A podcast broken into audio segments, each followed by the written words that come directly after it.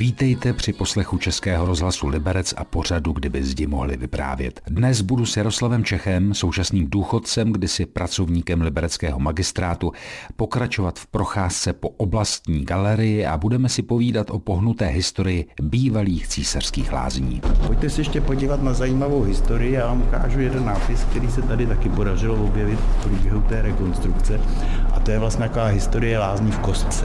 Takže opouštíme bazénovou halu přicházíme k centrálnímu schodišti a tady vidíme takový jakoby portálek a tam je mramorová deska.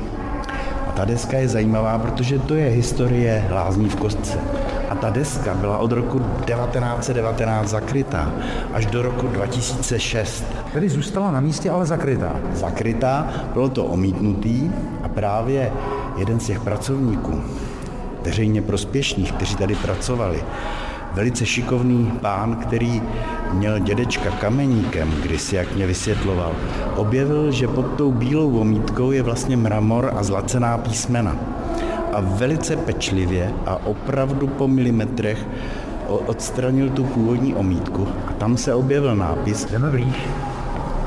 Za prvé je tam napsáno, že ty lázně byly věnovány eh, císaři Františku Josefovi I. k příležitosti 50 let jubilého panování. Je tam napsáno i kdo ty lázně, vlastně kdo tu stavbu zařizoval. Je tam celé vedení liberecké spořitelny tehdejší, podle jakého návrhu se postavili. Že tady je potřeba říct, že lázně vznikly podle návrhu vídeňského architekta Petra Paula Branga, který se proslavil Mimo jiné tím, že pak ty lázně ještě aplikoval. Podobná stavba, ale méně honosná, je v Ústí nad Labem. V Plzni měli zájem o takto provedené lázně, protože ono to bylo špičkové. Já bych se přesunul možná zase do těch spodních pater, pokud souhlasíte. Ten problém lázní nastal tehdy, když se dokončila stavba městského bazénu. To, co tady původně byla dominantní, ta vanová část a sprchové části, už tolik netáhlo a bazén sám měl najednou velikou konkurenci. Návštěvnost prostě poklesla prudce. Tak do toho přišel rok 1989, komunální podnik, ke kterému patřili a patřil pod město, najednou zjistil, že ty lázně jsou víceméně ztrátový.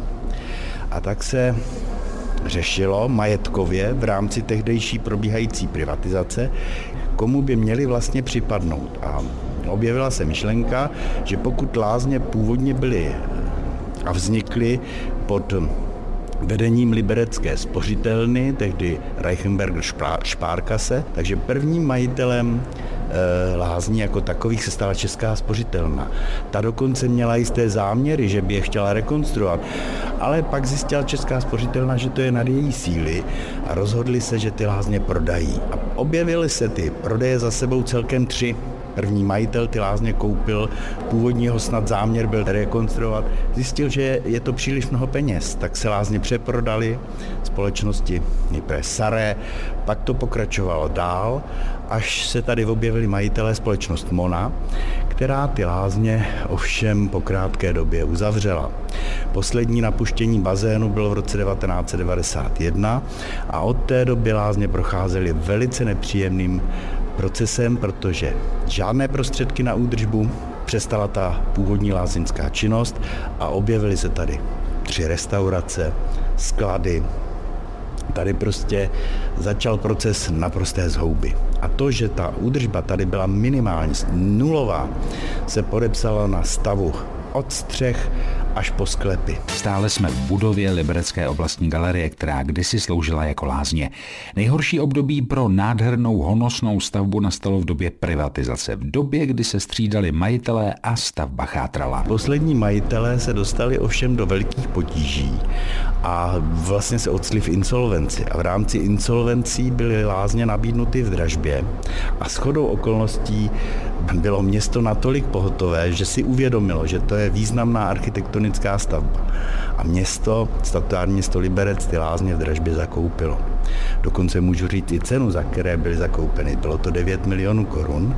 Původní myšlenka byla vrátit je tomu lázeňskému provozu, ale to se ukázalo jako e, nepříliš reálné. Takže město začalo zvažovat, co s těmi lázněmi dál. První se tady objevili e, zájemci ze zahraničí, kteří nabízeli, že by zachovali jistou formu té lázeňské peče, zejména tu bazénovou část, ale chtěli ty lázně doplnit e, nějakým vybavením, které směřovalo eh, k tomu, že by se tady zřídila nějaká medicína, plastická chirurgie. Kolem roku 2008, když přišla ta ekonomická krize tehdejší, tak najednou ten zájem ochabnul a teď se objevila myšlenka naprosto revoluční. A ta se objevila po návštěvě jistých lidí v Francii, kde si všimli v městě Rubé, kde podobné městské lázně, byť o trošku větší, byly rekonstruovány. A to za účelem přestavby na galerii, kde byla vystavená umělecká díla. My teď prohlížíme dobové fotografie, jak tady vypadalo technické zázemí, které tu dnes už není a veřejnosti přístupné vlastně ty prostory taky mnohdy nejsou. Byla tady především prádel, na to už jsem říkal, když jsme se bavili o té části těch vanových koupelí, tak si tady ty lázně ty věci sami prali a sušili, ale kapacita té prádelny, zejména díky špičkovému, tehdejšímu špičkovému vybavení, byla taková, že oni mohli zajišťovat služby i externě. Oni prali pro nemocnici, tehdejší libereckou prali i pro starobince, pro staré lidi kapacita přesahovala ty vlastně potřeby těch lázní a exportovala se mimo ně. Tadyhle vidíte, ale v tom vybavení, kromě toho, že tady byla ta pára dominantní, tak tady byl i vlastní parní stroj, který poháněl dvě dynama. Takže lázně si byly schopné vyrábět a rozvádět vlastní elektrický proud. U paty těch schodů nápis, který je nápis, původní, no není úplně no, původní. původní. ale je z doby poválečné, to je tady upozorní na to, kde jsou parní vanové eh, lázně masáže a pedikura, která patřila k vybavení. Tak tady vlastně nej, nejsložitější věcí byla vzduchotechnika v těch lázních. Právě celá ta rekonstrukce budovy vlastně obrátila tok energií, protože tady kdysi dominovala voda, pára, vlhkost a galerie potřebuje přesně obrácený poměr. Potřebuje mít stabilní teplotu, stabilní vlhkost.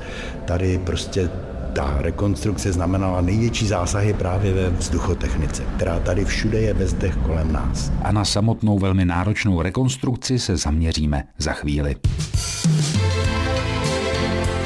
Český rozhlas Liberec, rádio vašeho kraje.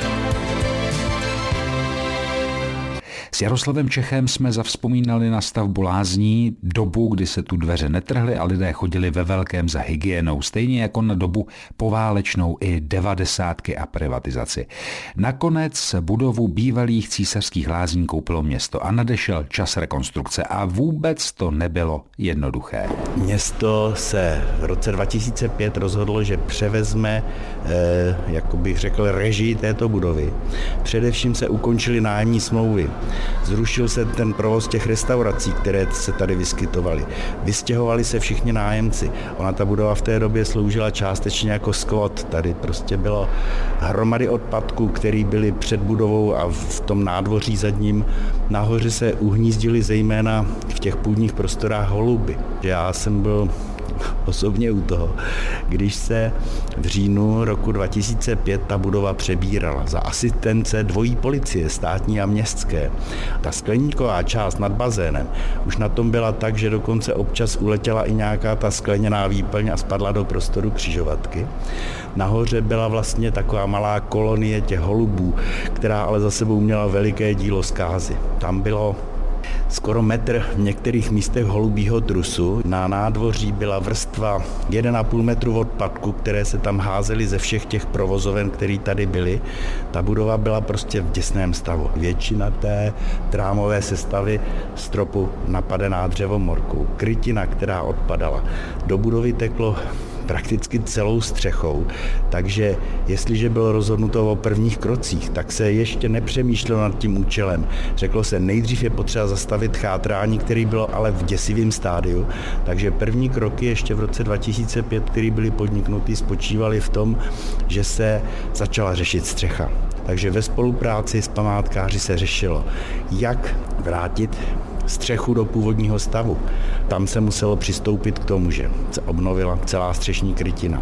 Všechny ty měděné prvky, které jsou součástí střechy, se rekonstruovaly. Byla na tom práce, která trvala pět let, pak se zároveň s tím vyklízelo eh, ten obsah, který tady v těch lázních byl. Takže tady bylo 100 velkých kontejnerů odpadu, který se odvážel na skládky. Nahoře ten holubý trus, to bylo 90 velikých pytlů.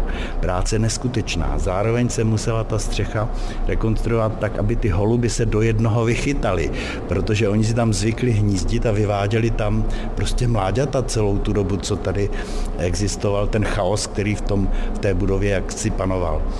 A pak se přistoupilo teprve k tomu, že se tady objevily ty záměry. Ta vlastní rekonstrukce, přeměna těch bývalých lázní na galerii probíhala až roku 2011, až když se podařilo zajistit příslušné finanční částky. Tak pojďte jako s vámi. Dá se říct, že my jsme teď pod tím... Pod bazénová hala. Nad náma byl bazén. A jeho pozoruhodností bylo, že on stál na cihlových klenbách. Ty klenby se postupně snižovaly, tak jak se zvětšovala hloubka bazénu. A dokonce tady byly i zvláštní výdutě, které vyrovnávaly boční tlak vody. Takže to, co dneska už vůbec neuvidíme, bylo jedna z nejkrásnějších podzemních prostor pod bazénem. Sloužila původně jako sklad uhlí a dříví a vedla z něj kolejová drážka eh, k prostoru kotelny bývalé, kde byly tři parní kotle takže tyhle ty prostory v současné době jako výstavní a tady vidíme tu cenu, která se zaplatila za tu rekonstrukci. Ale sám jste, sám jste říkal, že kdyby nedošlo k rekonstrukci, takže by lázně už nebyly. Lázně už by nebyly. Tím končí nahlédnutí do pohnuté historie bývalých císařských lázní, nynější oblastní galerie. Za týden naslyšenou u pořadu, kdyby zdi mohli vyprávět, se těší Tomáš Mařas. Český rozhlas Liberec, rádio vašeho kraje.